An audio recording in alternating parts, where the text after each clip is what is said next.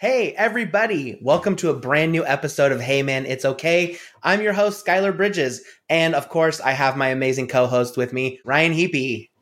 Hey, guys. Welcome. So, we have a very special guest today. I'm very excited. We have all the way from Australia, host of the Touched Out podcast, Carter. Welcome, Carter. Thanks, guys. Thanks for having me. Yeah, absolutely. Thanks for coming and uh, you know making time in your day because I know you know we had to make this crazy time difference work. Yeah, no, all good. I'm a night shift worker, as we were discussing before. So this is my evening now. It's uh, quarter past nine in the morning. I got home at around about eight, played a little bit of games, then you know got all prettied up for you guys. Nice. Thanks for the, nice. yeah, I had to do that yeah. too. I was, you know, I, I, work from home most of the time, so I had to get all prettied up and out of my PJs to be on camera here. I bet you're still uh, in bottom half PJs though, aren't you? Hey, sh- what you see is what counts, right? I'm still bottom half work clothes. so we're opposites. We're like opposite mullets. That's it. yep. Well, cool. Well, Carter, thank you so much. I'm so excited for our conversation today. You want to tell us a little bit about your podcast, and then we'll kind of get into some of your story behind why you got into this. Yeah, sweet. So the Touched Out podcast is my little creation, my little dip into uh, the creative world of podcasting. I started it in February this year. So basically, the quick story behind it is that a bit over 12 months ago, my son Roman, who's two years old, was diagnosed with autism. And shortly thereafter, I was diagnosed with ADHD and autism as a 35 then year old father of three. Really threw me for a loop. And I went through a whole range of emotions and, you know, grieved the life I could have had if I had have had that diagnosis from an earlier age and I could have had some more supports and people advocating for me. And maybe I would have been able to finish school and maybe I would have made less of the silly decisions that I made due to my impulse control issues. And I found myself kind of wallowing in it and I was just pitying myself.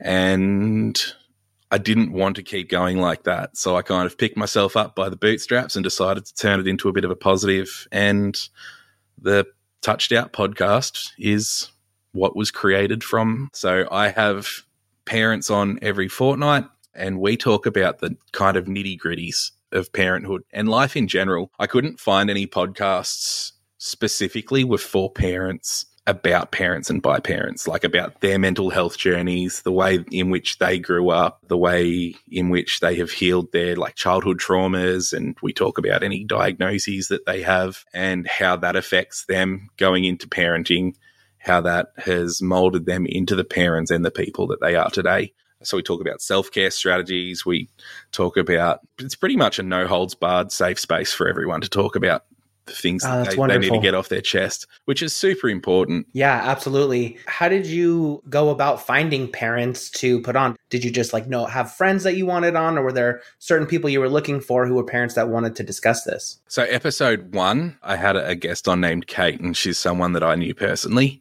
and I already knew a little bit about her story. So, when I was kind of brainstorming, I knew I wanted to have someone on that I had already known for my first guest at least, just so there was already a bit of rapport and there wasn't any kind of first time jitters or anything like that. So I've reached out to her and she was super keen to do it. And we had a great conversation. Still to this day, one of our one of my favorite episodes that I've done. She's the stepmother of a wonderful little girl named Paige, and Paige was shaken as a baby. So Kate was dating Paige's father. They are no longer together, but her and Paige had such a special relationship that she now co parents Paige with Paige's biological mother.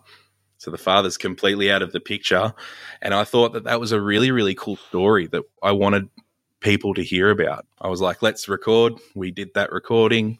And from there, I have a little bit of a following on my personal social media pages, I reached out to a couple of people that are parents that I know had struggled with mental health issues in the past and they were receptive to coming on. So, yeah, it kind of was just born from there. Carter, can you kind of tell us maybe a little bit about what that journey was like, you know, either leading up to those diagnoses, what made you kind of, I don't know if you, you sought them out or how those diagnoses came about. And I, I imagine that must have been. The ADHD diagnosis was the first one. And it kind of, it was a lot to do with my wife. You know, I have a lot of executive dysfunction issues. So, to anyone planning and executing things that I need to do, ticking off things on my to do list, you know, it, it, tends to stack up and I get overwhelmed and I end up just sitting on the couch for six hours and not doing any of it. And all of my life, I was just like, I guess I'm just lazy. I guess this is just what laziness is. And I hated that part about me. And no matter how hard I tried, no matter what I did, I just couldn't change it. And that really, really annoyed me. And then I think my wife tagged me in a TikTok video about executive dysfunction. And she's like, might be worth looking into. So we both started doing some research and doing some educating, and puzzle pieces just fell into place. And I was like, Jesus, this makes so much sense. Impulse control issues, focus issues, executive functioning issues, just all of those textbook ADHD traits. So from there, I went to my GP and got a referral to a psychiatrist, which was about like a month, month and a half wait. I had to fill out a bunch of forms and do a bunch of questionnaires. And then, yeah, sure enough, he was like, You definitely have ADHD. So I'm now medicated. And then after I started taking my medication and that leveled out my ADHD, and I was kind of baseline with all of that kind of side of things. I started to unmask, which, like, I didn't really know too much about autism apart from what I'd researched with my son. So I had a lot of stimming and sensory seeking behaviors. And I was like, geez, maybe it's just because of the ADHD meds, you know, the stimulants. But what I've come to realize is that that's me normally and that's me unmasking and I had to learn what unmasking is and yeah I come to find out that I don't actually really know or I didn't really know who I was as a person I found out that most of my personality was just bits and pieces that I'd picked from people that I admired over the years and was like, I'll take that because that will make me liked in society and make me seem like a pretty well adjusted, normal, and good person. so all of a sudden, I was like, who the fuck am I? Uh, I don't know what I like. I don't know what hobbies I'm into. I don't know. I just don't know anything. So in probably 14 months, I've completely rebuilt myself. And the podcast is very, very much a learning journey for me, as it is something that I can put out into the world and help other people. Can you talk a little bit more about the unmasking and, and maybe kind of what that means and, and what that was like for you? So, with autism, uh, with neurodiverse people, because we have a lack of understanding of social norms and appropriate social cues and things like that. A lot of the time growing up, if we don't have that kind of diagnosis and there's no education about it, masking is taking characteristics or personality traits from elsewhere, popular culture, movies, TV shows, things like that, or people that you admire. You take things that you like about those people and you make that a part of your personality to seem like you are neurotypical and, you know, looking back now, it's pretty obvious to me now that I have that education and I know what these terms are and I kind of know the feelings. It's just like, I definitely did that. I definitely was like, this is my best friend. I love him. And he does this thing that people seem really, really receptive to. So I'm going to do that thing too. And I tended to end up having to switch friendship groups quite often growing up because people would get a little bit tired of my switch in personality or my switch in like uh, clothing styles and things like that because all it was was just me trying to make sense of the world around me and trying to fit in and I never quite could. What are some of the big changes that you've made in this discovery, you know, or or I guess yeah, in the unmasking and I guess leaning into maybe your true identity? My true identity is very very much husband and father. It's what brings me the most joy. It's what brings me the most peace, even though my kids do my absolute head in sometimes. it's being a father is what I was meant to do in life, I think. And I daily make it my mission to try to better myself as a person so I can better myself as a father. That's great. Yeah, I mean, you have the distinction between the three of us that you're a father because Ryan and I both don't have kids. We're both, well, Ryan's a single single guy. I'm a single, well, not single guy, but I'm what they call dinks, a dual income, no kids couple. And, you know, my wife and I are really, it's important to us to talk about our mental health and to discuss things and check in with each other. Was this something that, that your wife was like all on board as soon as you started going into it and you kind of like changed and grew together with this with the diagnosis and stuff? Yeah yeah 100% and funnily enough my wife also is on the spectrum and has adhd also. So it has been very much a family affair when it comes to being neurodiverse. It's, it's pretty cool that we've been able to go through it all together. So besides running the podcast i know we talked a little bit earlier about what you did for your regular nine to well not nine to five since you work night shifts but you want to tell us a little bit about that and how it's kind of affected you with the change in your lifestyle and your hobbies and stuff? Yep. So I work in a youth justice facility. Uh, so I work with youth prisoners essentially. We call them clients here because we are very much not about naming something what it actually is. they like to make it seem a little bit more rosy. But yeah, I've been in that position for f- almost five years. I did a year on day shift and after I was assaulted breaking up a fight, uh, I took a little bit of time off and decided to switch over to night shift, which evidently being autistic is so perfect for me because I don't have to work in a team environment. And across a 12 hour shift, I maybe see my managers for like five minutes. So I'm very much just left to my own devices. I'm really curious what kind of what made you want to get into that line of work? I just And wanted to help people. it- yeah. Mhm.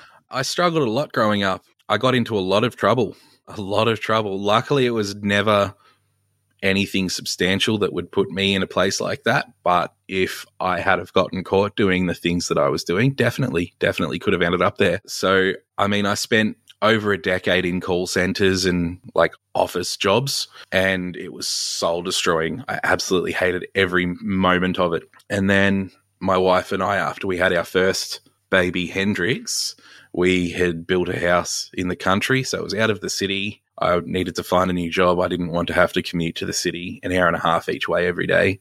And this was the first job that popped up when I, I looked online and I was like, babe, do you reckon I'd be a good prison officer? And she's like, You've been punched in the face. So yeah, I'm sure you'll be fine.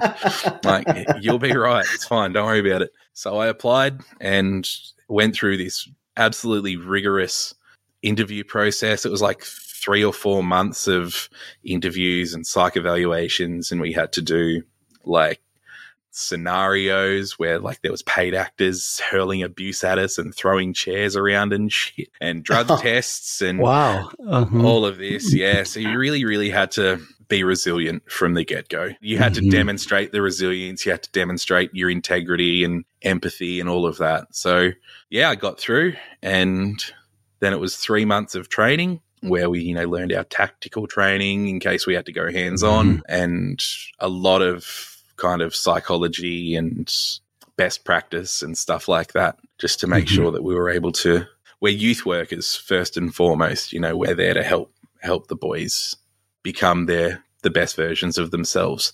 Unfortunately, it doesn't quite work that way. A lot of the boys that are in there are very, very, very hesitant to accept any help. We are seen as, you know, the enemy, the the authority, which, you know, not their fault. It's deep rooted trauma. But yeah, I just, just I felt like even if I'm not directly helping them, I'd rather it be me that's there knowing that I'm a pretty decent person and I have their best interest at heart instead of like some fucking John Wayne cowboy going in there and just like respect my authority or like I'll put you on the ground, which unfortunately or every prison has those those types of employees. So I was like, you know what, I'll I'll still give it my best. And, you know, unfortunately I did get assaulted by a, a boy who I thought I had really, really good rapport with. So that really knocked me for six. That's where my mental health first kind of really declined in my 30s. But I got into therapy. We had a great clinical psychologist through work that I had access to. And uh, I, went, I was seeing her weekly. My wife wanted me to quit completely. She's like, you, you know, we've got a newborn. It's too dangerous. And I was like, how about I switch to night shift? It's extra money and the boys are you know, locked in their rooms. And I love it. I absolutely love it. You know, the, the, hours are perfect for me. I get to put my kids to bed before I leave for work, and I get home when they're like getting ready for daycare. So I get to work while they sleep. I don't really miss out on being a dad. And being there at night is super important for the boys as well, because that's generally when they're their most vulnerable. You know, they're inside their bedrooms alone with their thoughts. And that's when, you know, their thoughts can take a bit of a turn. So I'm able to help them in that way, Not just them knowing I'm there. Yeah, that's so cool. I think at least my, I don't know, maybe common misunderstanding would normally be that people would want to take those jobs to exert control, kind of like you're saying. But to hear somebody who wants to to be in that position to make a difference, I think is it's really admirable. Yeah. Thank you. I appreciate it. Uh-huh. It's a tough gig, man. It's a tough gig to uh, to yeah. be called every name under the sun because you won't make them a sandwich at three in the morning. But they've gone through hard times, and unfortunately, they're in this position. I feel like being a dick about it and being like, "Fuck mm-hmm. you, do mm-hmm. what I say," is just adding insult to injury. They're already in jail. Isn't that enough punishment, right? Like we don't have to be dicks to them as well. Yeah, that's super cool of you. That's super cool. I think I bet you they appreciate that. A little bit. Every now and then you get one that's just like, you're all right. yeah, that's awesome. So through this, you found, you know, therapy, your therapist through your work, which is really great and admirable. I love when companies will support their employees like that. So that's really great. And it's great that you figured out how to make it all work together what are some of like your favorite lessons you've learned about parenting through your hosting of this podcast and through your journey into your own mental health? I think the biggest lesson that I've learned is that when no one's alone, no one, you can be really in the trenches with being a parent and just feel like you're in this dark room completely isolated from the entire world. But the biggest lesson that I've learned is, you know, all of these people that are sharing their stories with me, we have one thing in common well, a couple of things in common. We're parents and we've gone through some shit. It's just so special to be able to share those types of things with people from all over the world. And I've found that, you know, mental health and, you know, discussing your emotions, that's a um, universal language. And oceans in between us doesn't change that fact that we all understand what it is to be sad or depressed. We all understand what it is to, to be happy. And it's so cool to be able to make a connection with someone that I never would have been able to talk to otherwise, unless I started this podcast. I talked to a chick in uh, in uh, Israel. She's a oh ex, wow ex kickboxing champion and boot camp instructor for the Israeli army. Oh and man, her and I had a, a lot of shared experiences, and I think that's so cool. Yeah, so if you know you wouldn't have done the podcast, we wouldn't have met. Even we we met through a podcasting group on Facebook, which was just kind of happenstance and super cool. Yeah, yeah, it's it's awesome. I was telling you before you're in Washington State, and yeah. Uh, I've had two guests on from Washington State. I've had three guests on from Saskatchewan, Canada, one from Great Britain, Israel, New Zealand. Like, yeah, it's super cool. I think it's an important well, part of forming a and, and, forming a worldwide brotherhood of care for mental health. Well, and also a community for people learning how to be parents. Nobody gives you a, a manual when you take home a baby. And uh, I know with clients that I've worked with, that first night at home, kind of realizing like, holy shit, what do I do now? There's no real instruction guide out there. Yeah, exactly right. And even cooler is, you know, the connections that I've made there lasting. You know, I still talk to people that I've had on as guests and we use each other as sounding boards when, you know, shit's going down at home. Like my oldest Hendrix at the moment, she's four and she is going through some things as far as her emotions go. And like she will just go ape shit at the drop of a hat you know, I asked her to put her jammies on last night and she screamed and she was punching her bed. And I was like, you know, what's, what's the matter? And she's like, I'm just so angry. I don't know what to do, you know, and I, I can, I can talk to someone who I've talked to from the podcast who now has, you know, an eight or nine year old and be like, Hey, is this normal? Like, should I be worried? And they're like, yeah, no, totally fine. Like, you'll get through it. Just breathe. it's really cool to know just from these connections that Everything's going to be okay. We're all doing the best we can. It's fucking hard job. Just breathe. You'll be fine. yeah, that's really I think that's important for us to remember at all times. Yeah, definitely. Man, your story is just it's it's so cool. It's got so much information that I don't even know where like to begin. So you had your whole season of your podcast is out now. What Correct, has yes. the how, what's the reception been like from parents and from your family and stuff? It's been pretty awesome. Family, it's a whole other story. They none of my family have listened to my podcast, which is fine. I don't really care.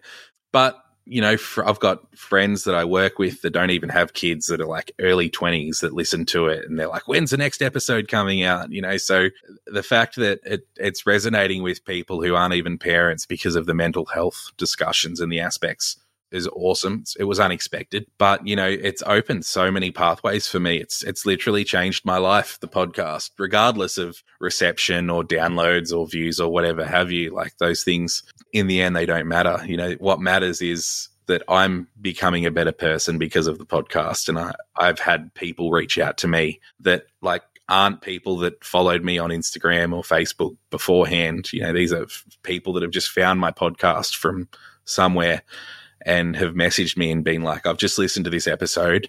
Thank you so much. This is really important. And I really, really appreciate the work that you're doing. And that's just so special and so validating. From the podcast happening, I have now decided that I am going to uh, exit my time in youth justice. And yesterday, I have just enrolled in school for the first time in close to two decades to get my diploma in counseling. Oh, wow. Wow. That's so, amazing. Yeah. Thank you. Yeah, I'm super excited to start. I took that step almost 10 years ago and it was probably the best decision I've ever made. Yeah. Yeah.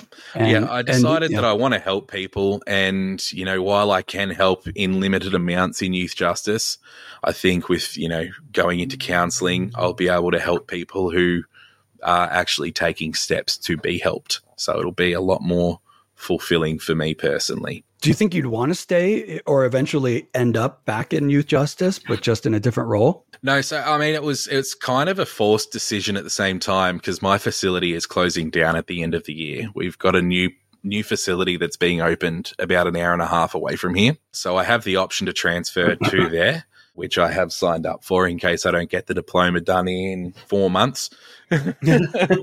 but you know, that's not something that's sustainable for me. So one of my previous guests on the podcast is a bloke that lives in the next town over, which is a 10 minute drive. He is a registered psychotherapist with his own practice. And he's essentially said, placement and a job are yours once you've got that diploma. So it's all kind of falling into place for nice, me. Nice. That's awesome. Well, it's the most rewarding thing I've ever done. So, and it's truly an honor to get to work with people on a daily basis and, and really affect, affect their lives in a positive way which in turn affects my life. And I'm sure it's gonna it's gonna do the same for you. Yeah, so very excited. Yeah, yeah, I was just I was just talking with a client about you know kind of what forced my decision into counseling and and all the lessons that I've learned in studying psychology you eventually kind of start to apply these things to yourself and the way that that's really changed me over the way over the years you know almost with every technique that i learn you know i'm trying to figure out a way to better apply it to myself. So I think, uh, especially as you're entering this journey, sort of in discovering uh, the new Carter, right, and then the, the new Carter as a father, and yeah, and, and what that you know ends up looking like. I learn best by practice, you know. So if I'm going to be a counselor and teach people tools to help them better navigate their own issues in their own lives, I'm going to have to implement those tools in my own life to be able to transfer that across. It's not going to work otherwise. I'm not going to I'm not going to preach what I don't practice. So, so I mean it's it's cool. I'm going to come out of it with a qualification and a new career, but I'm also going to come out of it with a lot more education to apply to my own life. Yeah, which you sure will. You sure invaluable, uh-huh. really invaluable. Uh-huh. What's that process look like as, in Australia for getting a degree to be a counselor? Uh, so I've just signed up for a diploma, not a degree. Okay. Um, which is purely online. I am lucky in that I do have a fair bit of downtime at work when it's quiet. So I'll be doing the majority of my studying while I'm on shift, which is awesome. So, yeah, as I said, our facility is closing at the end of the year. It's a two year self paced part time online course. I'm going to try to bang it out pretty quick. I can do uh, some prior recognition of learning because I've got a Cert 4 in youth justice as well. So there's some units that line up, which I should be able to get ticked off. So yeah, it's just going to be a lot of cramming for the next couple of months and see how I go. I, I, know you said your your friend offered you a, a, placement eventually, but do you eventually want to end up working with a certain population, or is there a certain mark you kind of want to make? Yeah, I think the end goal for me is to get a job as a, a welfare counselor in a high school. I think that's where I want to be. I like working with youth in youth justice, but I think maybe I could help a little bit more if I was in the community with kids that were maybe going through some tough times before they ended up incarcerated. You know, I think you'll really have a unique perspective with what you've seen, you know, in the prison, working with, you know, those boys with your counseling experience as a father and then also with your own you know kind of discovery of adhd and and the spectrum. Yeah yeah i think so. I think I'll, I'll, have a lot to offer. They just have to get yeah. past the piercings and the face tatties. I don't know. I mean I, I think that's what'll bring them in. Yeah i think it, that's uh, it might, it might lend a, a little relatable bit yeah. piece. Yeah. Hopefully. Yeah, I, uh, I, think it's so great. I think it's so great what you're doing because I know uh, it's men are a minority when it comes to being counselors and therapists and stuff like that. So men are the minority you. in any and all aspects of uh, the mental health space. Yeah, and it's unfortunate, and, and you know we're mm-hmm. trying to we're trying to change that. And, you know, people like mm-hmm. Ryan, people like you, Sky, mm-hmm. and people like me. You know that we're happy to share our experiences. We're happy to share our lives, and that's that's creating a ripple that's making changes in society that is so so desperately needed especially with men you know men are twice as likely to commit suicide than women because we have all been taught you know we don't talk about our emotions you know stiffen up your upper lip man up mm-hmm. men don't cry all of that absolute bullshit yeah. you know i unlearned it mm-hmm. other people can unlearn it mm-hmm. everyone just needs to know that emotions don't have a gender crying is normal you'll be fine. let it out. Talk to people and let it out. I heard something over the weekend that I really appreciated about emotions. And it went something like emotions are like farts. And if you hold them in, they're going to be painful. If you let them out, they might stink for a while, but they'll eventually go away. And sometimes people won't appreciate you letting out your emotions around them, but you know, sometimes it needs to happen. Yeah. Yeah, that's it. sometimes they slip out. Yep. yeah, that's really wonderful. Carter, do you have any advice for me if I want to be a father one day? What I should start preparing myself? Yeah, um, throw out all your textbooks, yeah. man, because they are fucking okay. useless. yeah, no, no, no amount of reading or podcasts or TED talks or anything will ever prepare you. Uh, everyone's journey is completely different, and it changes daily. very, very dynamic. Time for me well, to throw every, everyone, Parenting for yeah. Dummies book. Look, I bought the books. I never read them because ADHD, but I bought the books uh, and I skimmed through the chapters. But, you know, at the end of the day, it's all so different. You know, you can sit there and, and hear 10 people talk about their birth stories or their pregnancy journeys. And I can guarantee you that every single one's going to be some of the same, but mostly different. I have three amazing kids. All three of their births were traumatic, all for completely different reasons. I do talk about that on the season finale of my podcast, season one, with my wife, who I have on as a guest. We go really deep into uh, the birth stories of my three kids. And then, you know, having the autism diagnosis with Roman and, you know, kind of navigating what his life is going to look like and how delayed he's going to be in his speech and those types of things. That's been a journey that is ever changing. You know, he started off with being able to say three words mum, dad, and no with three words. And now we've got him in therapy every fortnight and he just won't shut up. He talks all the time. And it's awesome. It's awesome to see just the evolution. And, you know, Hendrix is four and she's really trying to figure out who she is as a person. And it's hard for her because she's incredibly smart, but she is only four, so she doesn't have this broad range of emotional intelligence. So, you know, we have emotion charts up and we're trying to explain to her what the different emotions are and how she can combat those emotions or, you know, honor those emotions, but don't live in those emotions. That's really important. We teach our kids a lot by making our own mistakes, but also owning and honoring those mistakes. I'm not a perfect parent. I get angry and frustrated and I raise my voice. But the most important thing is that once the dust is settled, I sit down with my kids and I apologize and I tell them why I was upset. And we talk about it as a family. They are not lesser than me. I don't see them as lesser than me. They are my equals because we are all people at the end of the day. And it's important for them to see mum and dad own their own mistakes because how else will they learn? It almost sounds like the whole family is going through this emotional intelligence journey at the same time.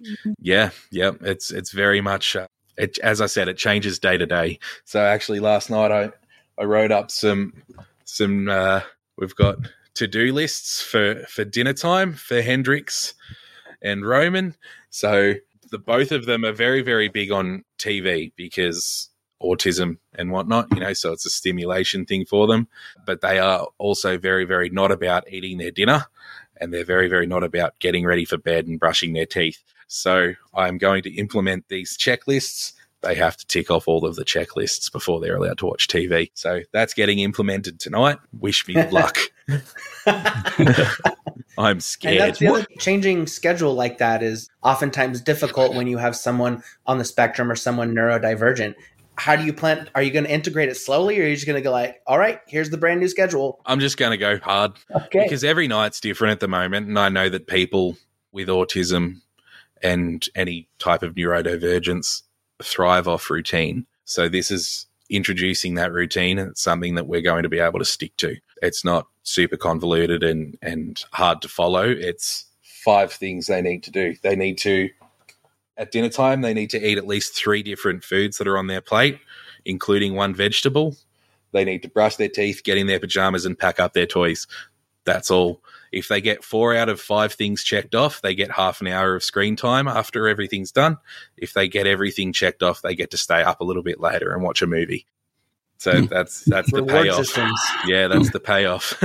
what are some of the things you think you could have used, you know, had your diagnosis been found earlier? As you were, you know, when you were younger? I don't know. It's a great question. I wish I could answer you, but my younger life was so, so much to deal with that the reason I wouldn't have been diagnosed was because I wasn't on the radar for my family. You know, my mum and dad divorced when I was five. There was harsh custody battles. Mum remarried. I moved with her to a completely different town where I knew absolutely nobody when I was 11 turning 12. And then shortly thereafter, my mother was diagnosed with breast cancer. Uh, so everything was kind of all eyes on my mum uh, throughout my entire teen years. She she battled for 16 years. She passed away in December 2015. So I rebelled a lot in my teen years because there was no attention, and you know, everyone a lot of instability. Yeah, yeah. Well, I, you know, I didn't know if I was going to end up without a mother in a strange town where I knew absolutely no one. Uh, so I fell in with the wrong crowd. I started, you know, doing drugs. I ended up with a, a drug addiction. I ended up becoming homeless at the age of 19. So I, have gone through a lot. I've really lived a life. I've I've partied like a rock star mm. without the bank account. But you know, it's it's I don't have any regrets. It's all stuff that has led me to becoming the person that I am today. And every day I look in the mirror and I kind of like myself a little bit more. So I think it's all worth it in the end. Can you also speak a little to what it's been like to, you know, to sort of find this new identity within a marriage, you know, and, and, yeah, how that has been either accepted, welcomed, not welcomed uh, by your partner, and you know, sort of that unmasking while, you know, while in, in a relationship, but while, you know, uh, bringing up a family. It's been cool. It's been hard at times, but overall, it's been a pretty positive experience. For me personally, it's been a positive experience. My wife, excuse me, my wife struggled a lot with her unmasking journey because it was also quite inadvertent. It was, you know, the ADHD medication leveled her out. And then it was all of a sudden like existential crisis kind of thing. And, you know, I remember a night where we were, she'd gotten home from work. She's like, I don't feel like myself. And I was like, what do you mean? And we kind of started discussing it. And the more we discussed it and the more that conversation evolved, the more I was like, oh shit, she's in for a tough time. and, you know, that ended up with, you know, her in tears being like, I don't fucking like it. I'm going to stop taking my meds. I just want to go back to the way it was.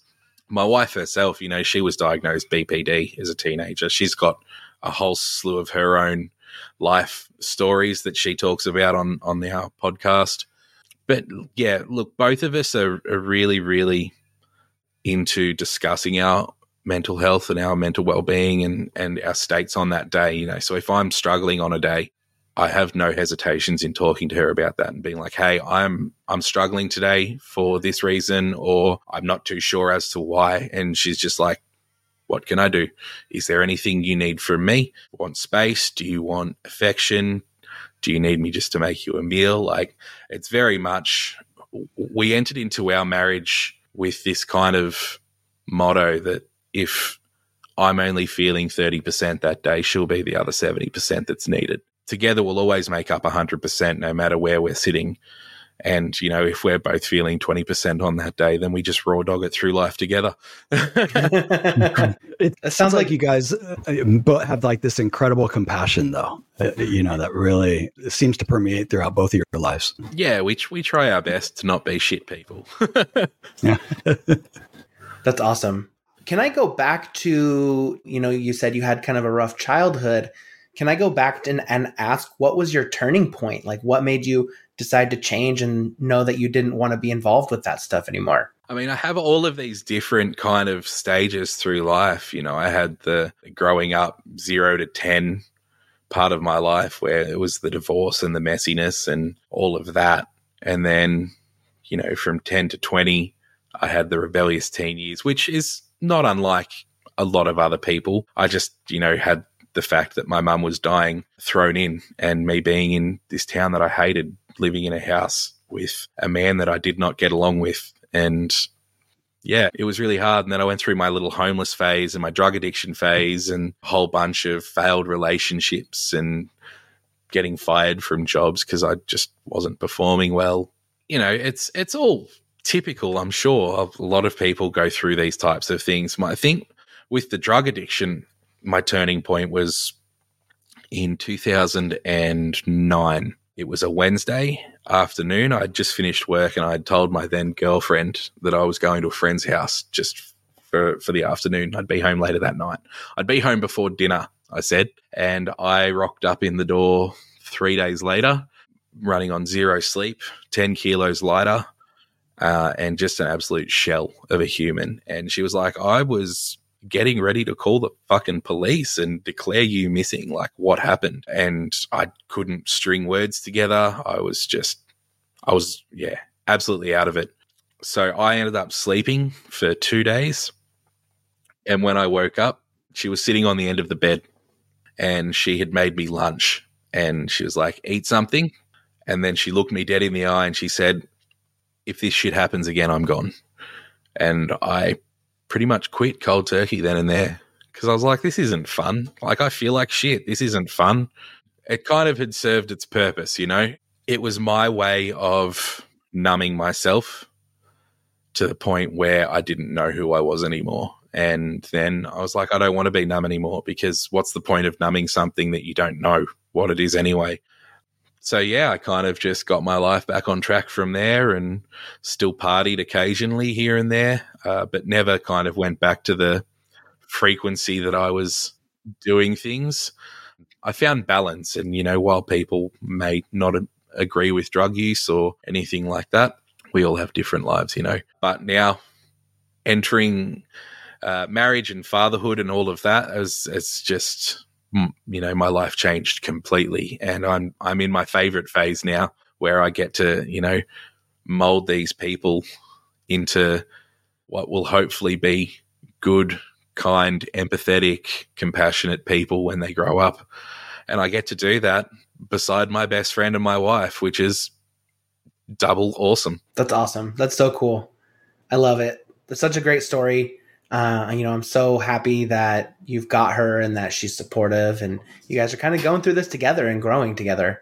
Yeah, it's you know, it's some couples can't say the same thing and make it through those things. So, you know, that's very commendable. I think one of the one of the biggest problems that you know young men are facing today, and it sounds like you know it might have been an issue for you, was the, like the lack of mentorship out there. And so it sounds like you're going to be a wonderful mentor to your kids, and and that you've been a mentor already to, to some of these kids in prison further on. So yeah, hopefully hopefully. That's the plan. Well i think we're we're kind of wrap we're ready to wrap up here. You know this is kind of the end of of our session today but uh, man, unless anyone has any has any like closing remarks or anything they want to say, Carter, it's been it's been wonderful having you on this podcast today. Can you tell us where our listeners can find you and your social media and all that stuff and the projects you're working on? Yeah, definitely. So, uh, first of all, I just want to say thank you, Sky and Ryan, for having me. It's it's been great, great conversation. Equally, thank you for the work that you guys are doing. It's very important, and uh, keep doing what you're doing. It's, it's, it's awesome. I'm going. I can't wait to listen to more of your podcast. You can find me on Instagram. Uh, it's instagram.com slash at touched out podcast. That's where I am most active. We have TikTok and Twitter. Instagram is is where I'm most active. We're actually currently running a giveaway competition uh, for the celebration of the premiere date for season two, which will be on October 4th. First season is complete and released. You can get it anywhere you listen to podcasts. Uh, so that's 13 episodes with a bonus mini Mother's Day special episode, which is me talking about my mother's cancer journey and her subsequent passing pretty emotionally charged. I do have the videos of that episode and the episode with my wife up on YouTube if you want to watch the videos of it. But yeah, just a trigger warning. We do talk about some pretty heavy stuff. We talk about, you know, suicide, attempted suicide. We talk about birth traumas. We talk about a whole range of, of different things. So if you tend to get a little bit upset at uh, hearing about those types of topics, just kind of be a little bit more wary going into some of the episodes. Sounds like my kind of episode, though. I, I you know, yeah, that's, that's, that's real, real, important stuff. Yeah, yeah, for sure. Uh-huh. It's yep. kind of winning formula because it's it's it's like it's helping people, but it's also that weird reality TV mentality where people like to see the dirt and like to hear about the shit that people have gone through. Well, and that they're not alone in you know the dark places that they've gone to also, and and it's uh, just like you had spoken about earlier, sometimes just finding the language to put on what we're experiencing can really help. And so hearing somebody else's journey, you know, and that they've found a way out or been resilient or ended up on the other side is really encouraging. Uh, thank you. So that's it for this episode, everybody. Thanks again, Carter, for joining us. And and thanks Ryan for being here with us today. I know you know you're a you're a busy therapist, man. You gotta you gotta set aside time and and we're so happy that you know we're all, all on this journey together. So from sky i just want to let everyone know that it's okay to not be okay and thanks for listening